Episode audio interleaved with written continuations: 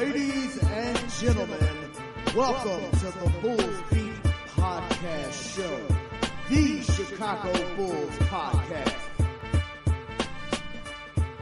Welcome back to the Bulls Beat Bulls fans. Doug Tonis here with you discussing our Chicago Bulls and lots of games.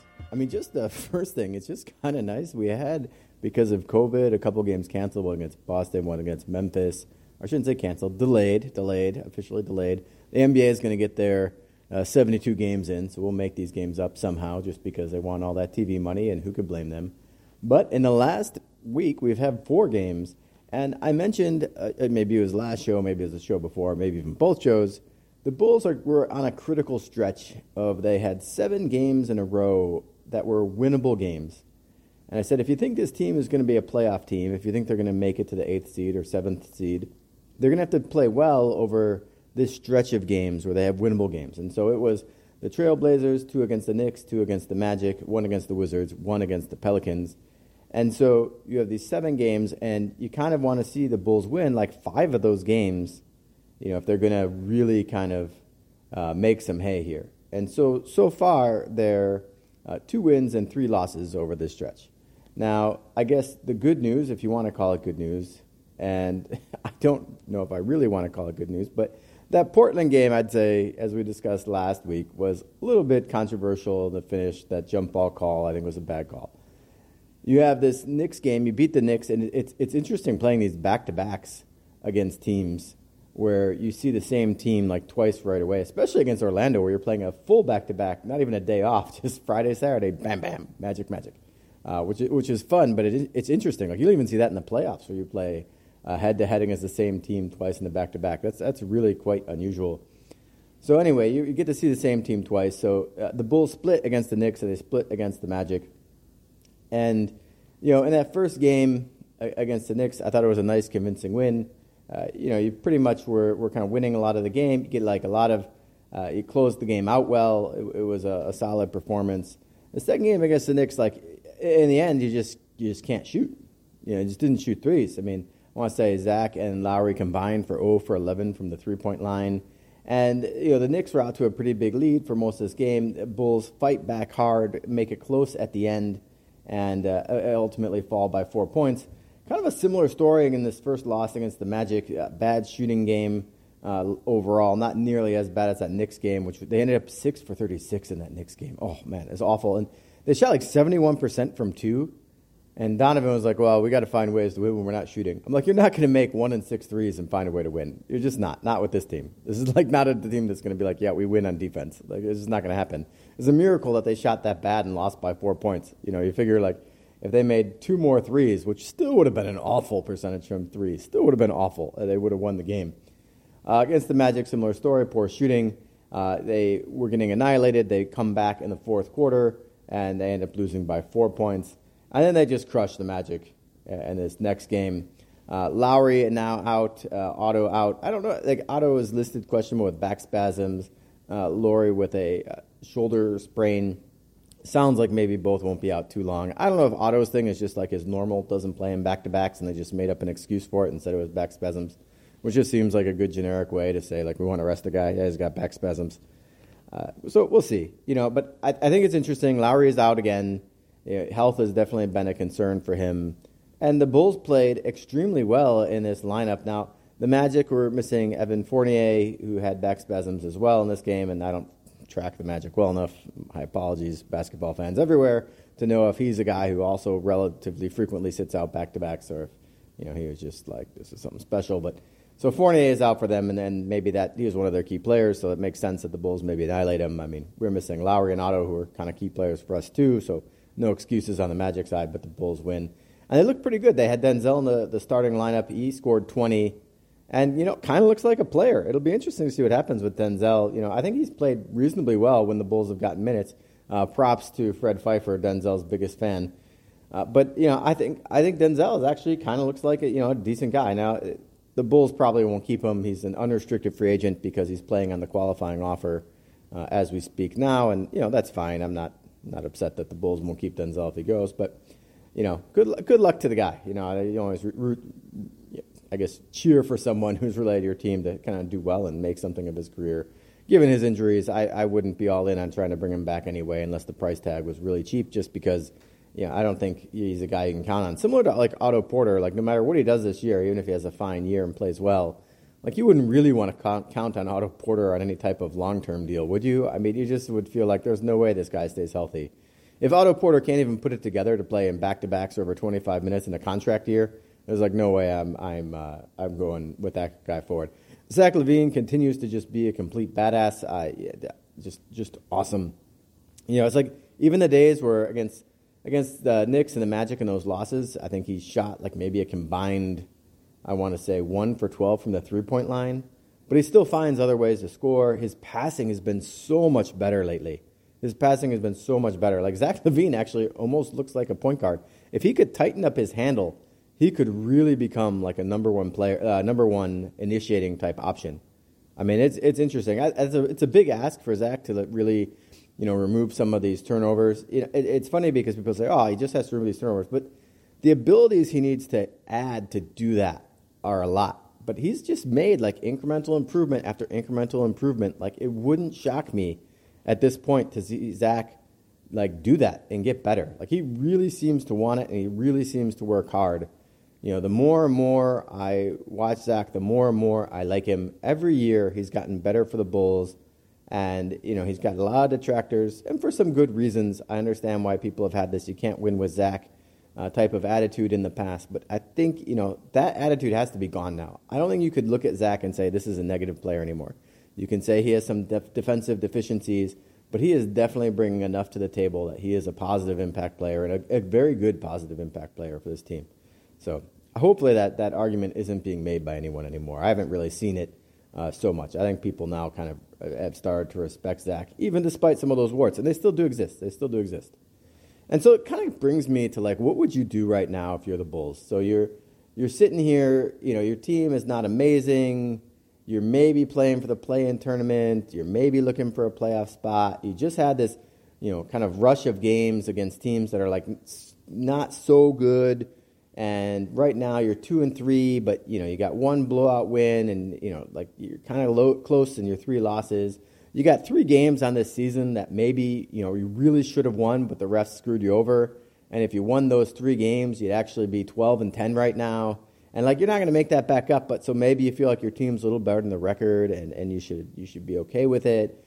You know, but as it sits right now, the Bulls are sitting in 11th, uh, and percentage points out of 10th, where Cleveland sits. Miami is still lurking below us at 8 and 14, and you just kind of feel like Miami's going to put it together and, and make a run and is not going to be denied from the playoffs, which means you're going to have to pass two teams to get into the playoff tournament. You know, I think Cleveland is, is quite possible. You're a half game away from Toronto uh, and Charlotte, and I think both those teams are possible. And, and you're a, a, full game back on the Knicks. Like I think that that team is also possible to pass. So you, you definitely have some guys you can catch in there. It's going to be close if you play well.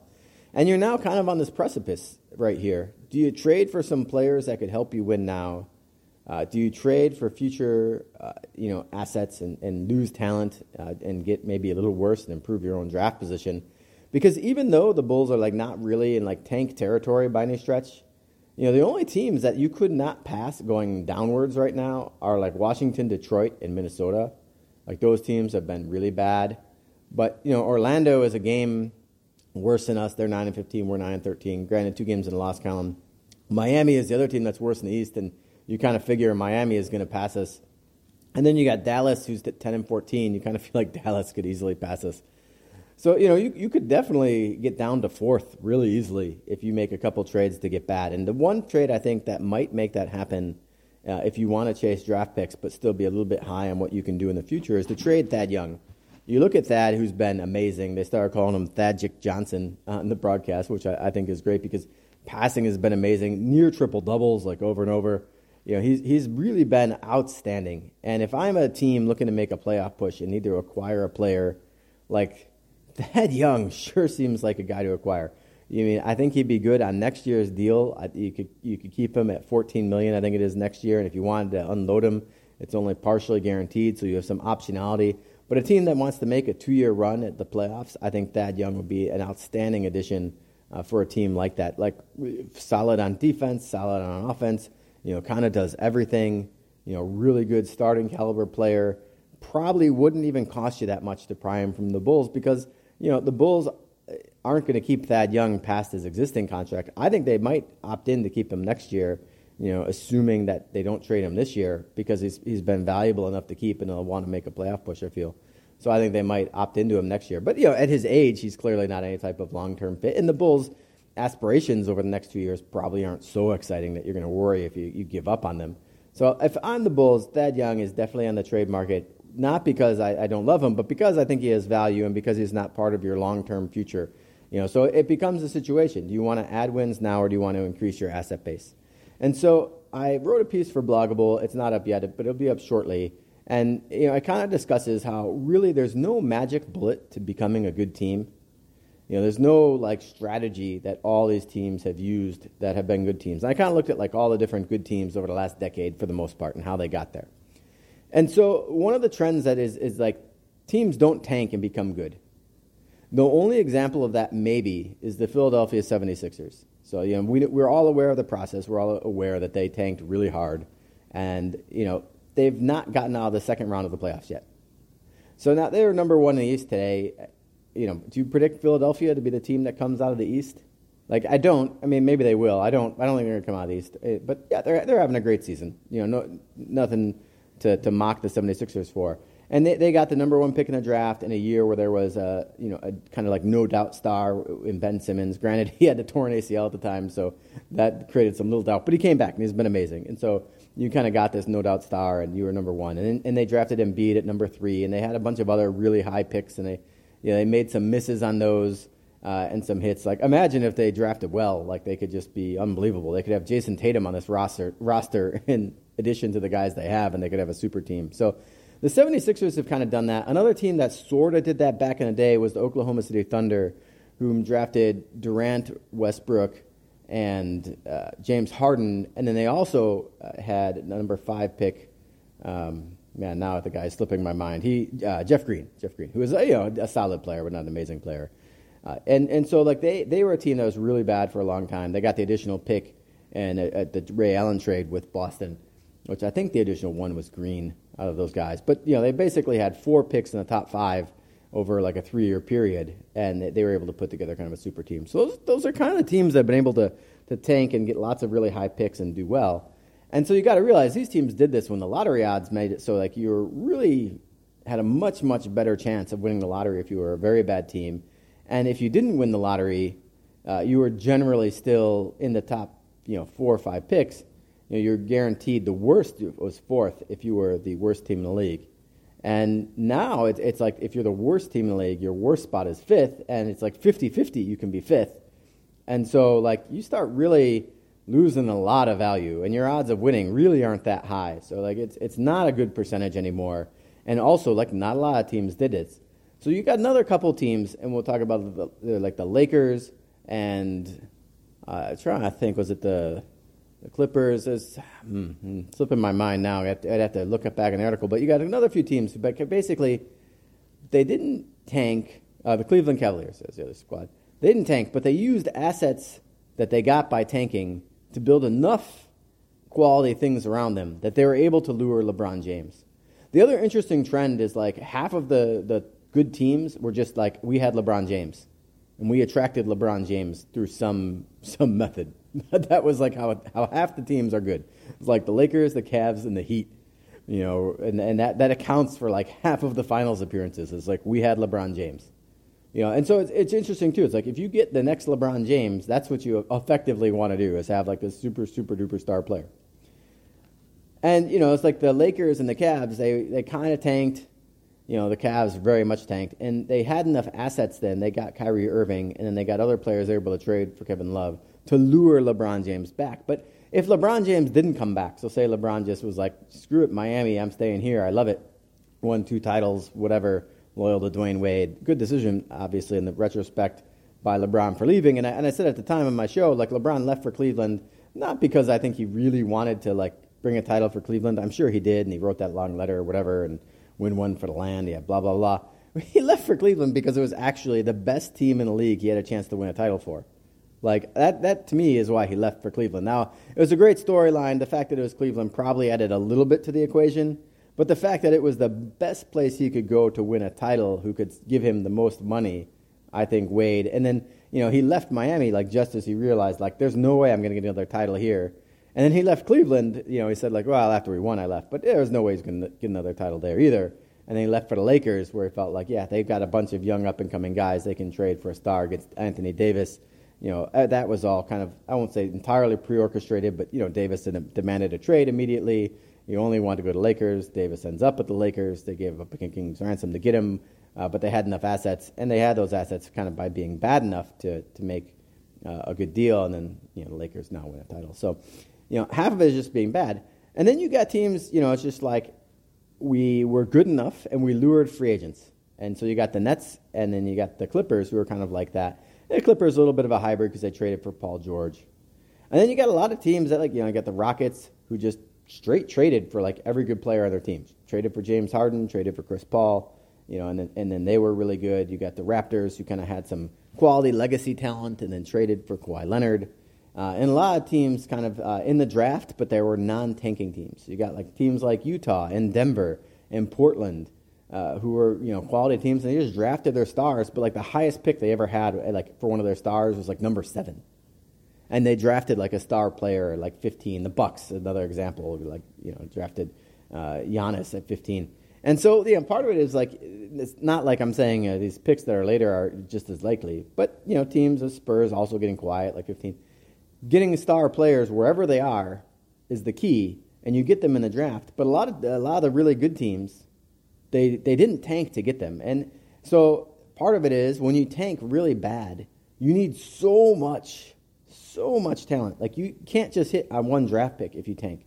You got to hit on like three draft picks uh, to, to come out of it because you've got you lost so much talent to be that bad. And so the teams that did that, like the 76ers and the Thunder, you know, they hit on multiple star talents.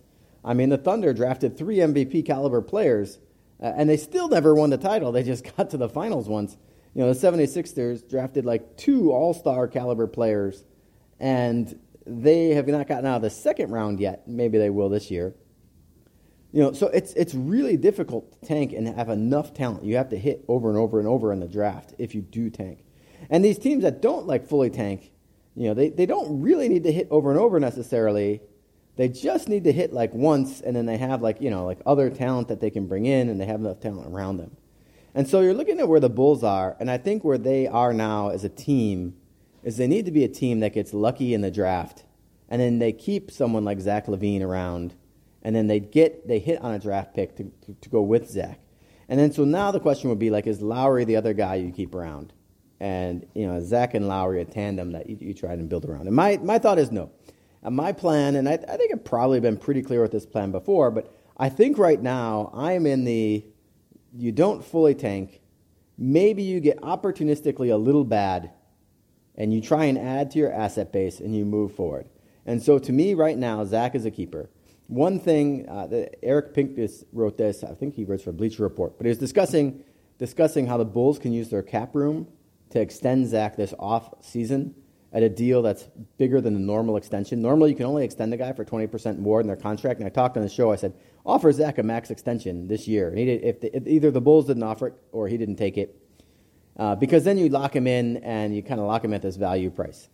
So this, this offseason, I say the same thing. Offer Zach a max extension, but use your own cap room because there's no free agents. You're not going to sign anyone. Use your own cap room to bring Zach in at the max you know, deal. So you had four years onto that max deal, and now you're you have Zach as an asset you're keeping, and then so I do that. So Zach is kind of like my one star player that I'm keeping. I trust Zach. I, I really do. I trust Zach to do well, and so uh, I, I have Zach now. And I'm going to trade Thad Young at this deadline if I can get something for him. And I feel like I should be able to. I feel like Thad should be an ideal guy for a team to acquire. Like, so many teams I feel could use Thad Young on them uh, who want to be good. I, I think Boston would be a good fit and maybe has stuff to trade. I think Philly would be a good fit. I don't think really Philly has anything to trade. But any of these teams looking to make a push, you know, Clippers, Lakers, probably would be good fits, probably nothing to trade. One team that maybe is interesting to me is the, the Utah Jazz, who currently sit atop the Western Conference. Like, how wild is that? Jazz at the top of the Western Conference. And, you know, I'm not, I can't say like I'm an expert in the Jazz's roster, but boy, it kind of feels like Thad Young might fill in like a pretty good role there. Like, I don't know that they got a lot at power forward there, and Thad Young would be a good fit. I'm not sure that the Jazz really have anything I'm excited to get either. Uh, maybe some future picks, but if the Jazz want to go all in, like I feel like that is a team that might also be a good fit. And they're playing well enough where I feel like they're a team that might consider it.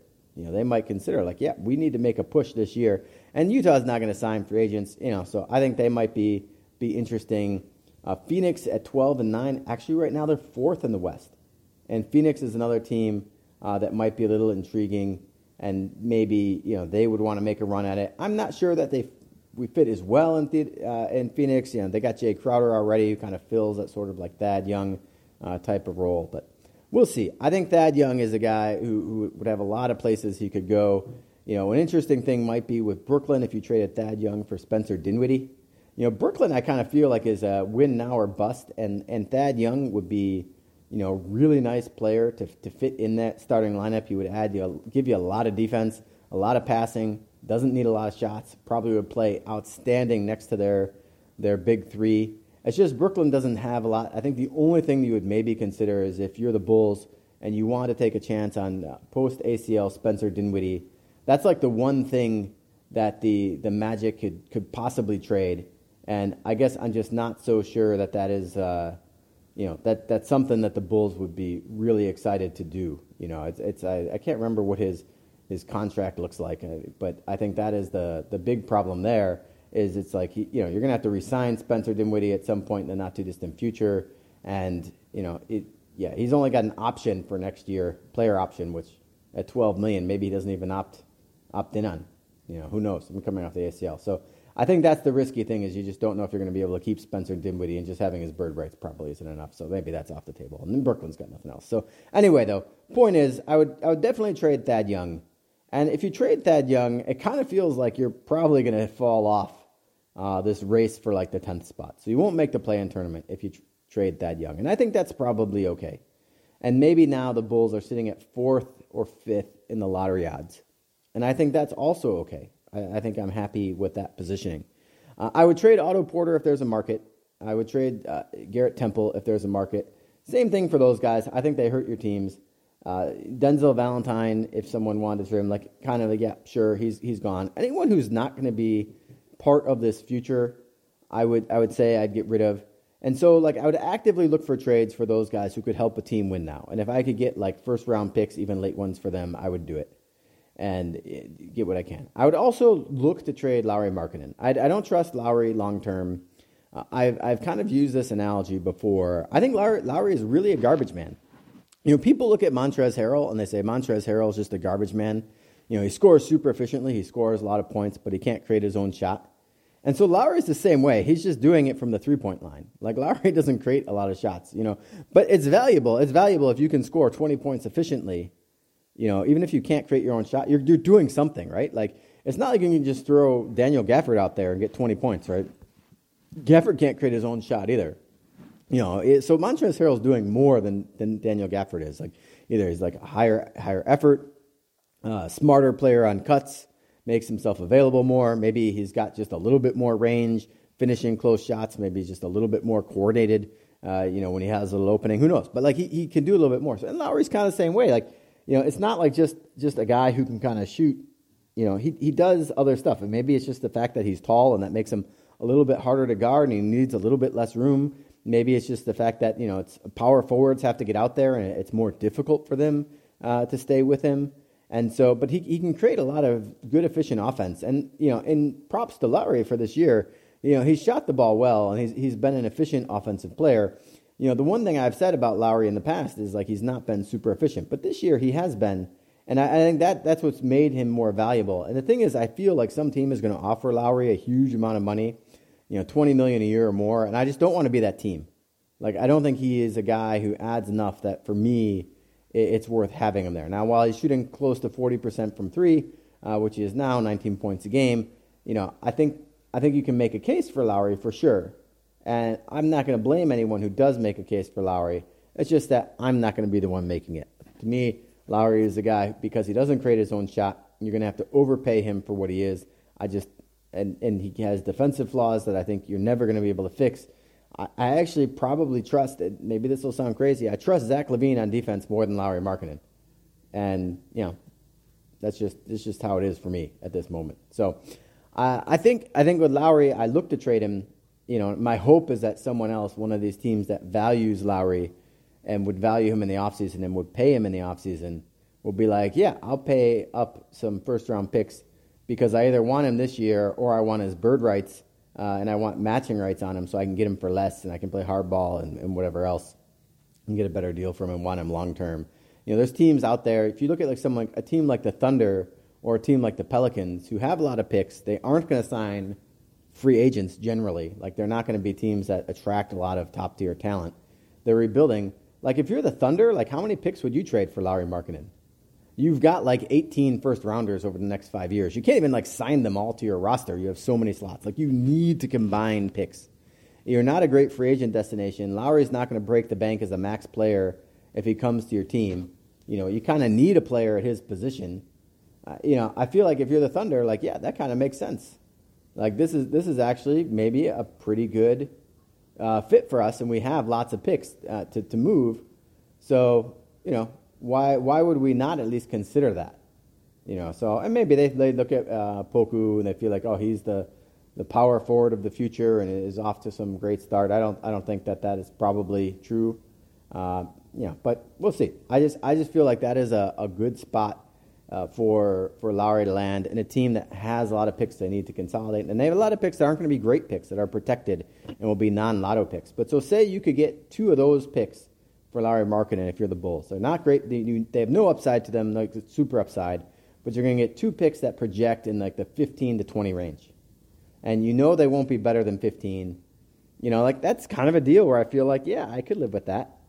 You know, like I just just give me the asset base and, and then move forward. And if you could get another pick that's similar to that for Thad, and now you've got three extra mid round first picks to kind of fill in depth, and then you know then you have to put your trust in the Bulls ownership to make good moves with these picks. Or not ownership, uh, management. You put trust in Arturas uh, Karnisovas to make these kind of moves. And I, and I feel like I could do that. I feel like I'd be okay with that.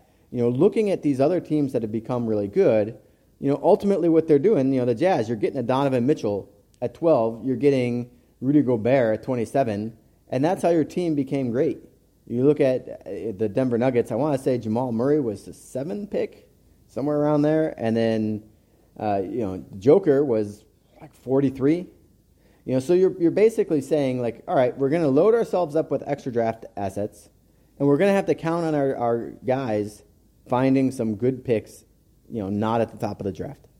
And then maybe if you make these couple trades and maybe you move Otto, this team bounces down to like say fourth or fifth in lotto odds. This is a studded, star-studded draft class. This is a year that maybe you do that. Uh, your own pick becomes more valuable. You know, maybe you get a little luck and you, you move up in the lottery, and there might be up to like four star players in this lottery, uh, maybe even more. And you get one of these studs, and you add them to your team. Someone fits well next to Zach LaVine. You have a bunch of extra draft assets and then now you're moving forward. Because I think if you just roll with that, it's like, yeah, you're going to maybe, maybe you can fight your way up to 10th. And maybe in a year where you could get two max contracts rooms of guys and there were uh, clear max free agents available and there were multiple and you know there weren't a lot of like high profile quality destinations someone might those guys might look at chicago and be like yeah we could play with zach LaVine. they made the playoffs this past year and they got another guy who looks like a star, and they got some young talent that could, you know, rise up as well. This could be like a, a good team to settle in. Like I could totally see two stars doing that, and they'd be like, "Yeah, Chicago, man, that's a good market. We can get like extra money being in Chicago. Like if Chicago is rolling, that's a team that's gonna, you know, be even better to roll in than like say if we joined Milwaukee or something, you know, or Oklahoma City or whatever. Like it's a huge market." So there's like market appeal. It's a great city to live in. You know, it, you know, it's like after Chicago and New York, or sorry, after LA and New York, Chicago is probably you know, the nicest city you could live in. And some could even argue it's a nicer city than some of those other places. It doesn't have the warm weather of LA. maybe doesn't quite have the nightlife in New York, but whatever. It's it's it's an, it's a tier one city for sure, right? Like it's a tier one city, like absolutely. So there's a lot going on that Chicago would have if there were these marquee free agents, and you could say, yeah, we can get fit two max contracts in and have Zach LaVine and a couple of these young talented pieces on the roster. Like I could easily see how with the new coaching staff, people love Billy Donovan, and with Karnisovas at the helm, who has a great reputation, I could see that working out. But that's not the case. There aren't two max free agents this year. There's no one to pursue. And so knowing that, knowing that you're not going to be able to pursue kind of like this free agent plan that has worked for the Clippers and worked for the Brooklyn Nets because there just aren't the guys on the market, knowing that that plan is kind of off the table for this year, then now I'm like, all right, let's the next best option for me if I can't pursue that plan because there aren't the options is all right, let's just trade the veteran guys who aren't going to be here long term increase our asset base, trade Lauri because I don't believe in him. Now, if you believe in Lauri, you could keep him. You could say Lauri plus Zach plus these young guys we hope develop, and then just trade the vets to increase our asset. But I trade those guys, you know, see if I can dip down to the four or five range in picks while still keeping good value on my roster.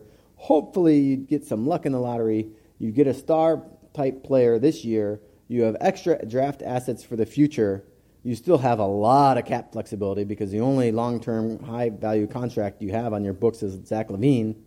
And then you hope that these other guys grow into good roles. Now, I would also opportunistically be willing to trade Coby White or Wendell Carter or even Patrick Williams. Like, if someone wants to sell me, uh, you know, a whole bunch of something for one of those guys, I'm not attached to any of them.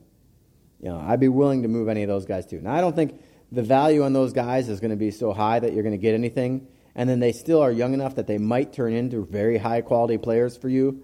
So you trade them if someone wants to really, someone else is super excited and gives you a lot for them.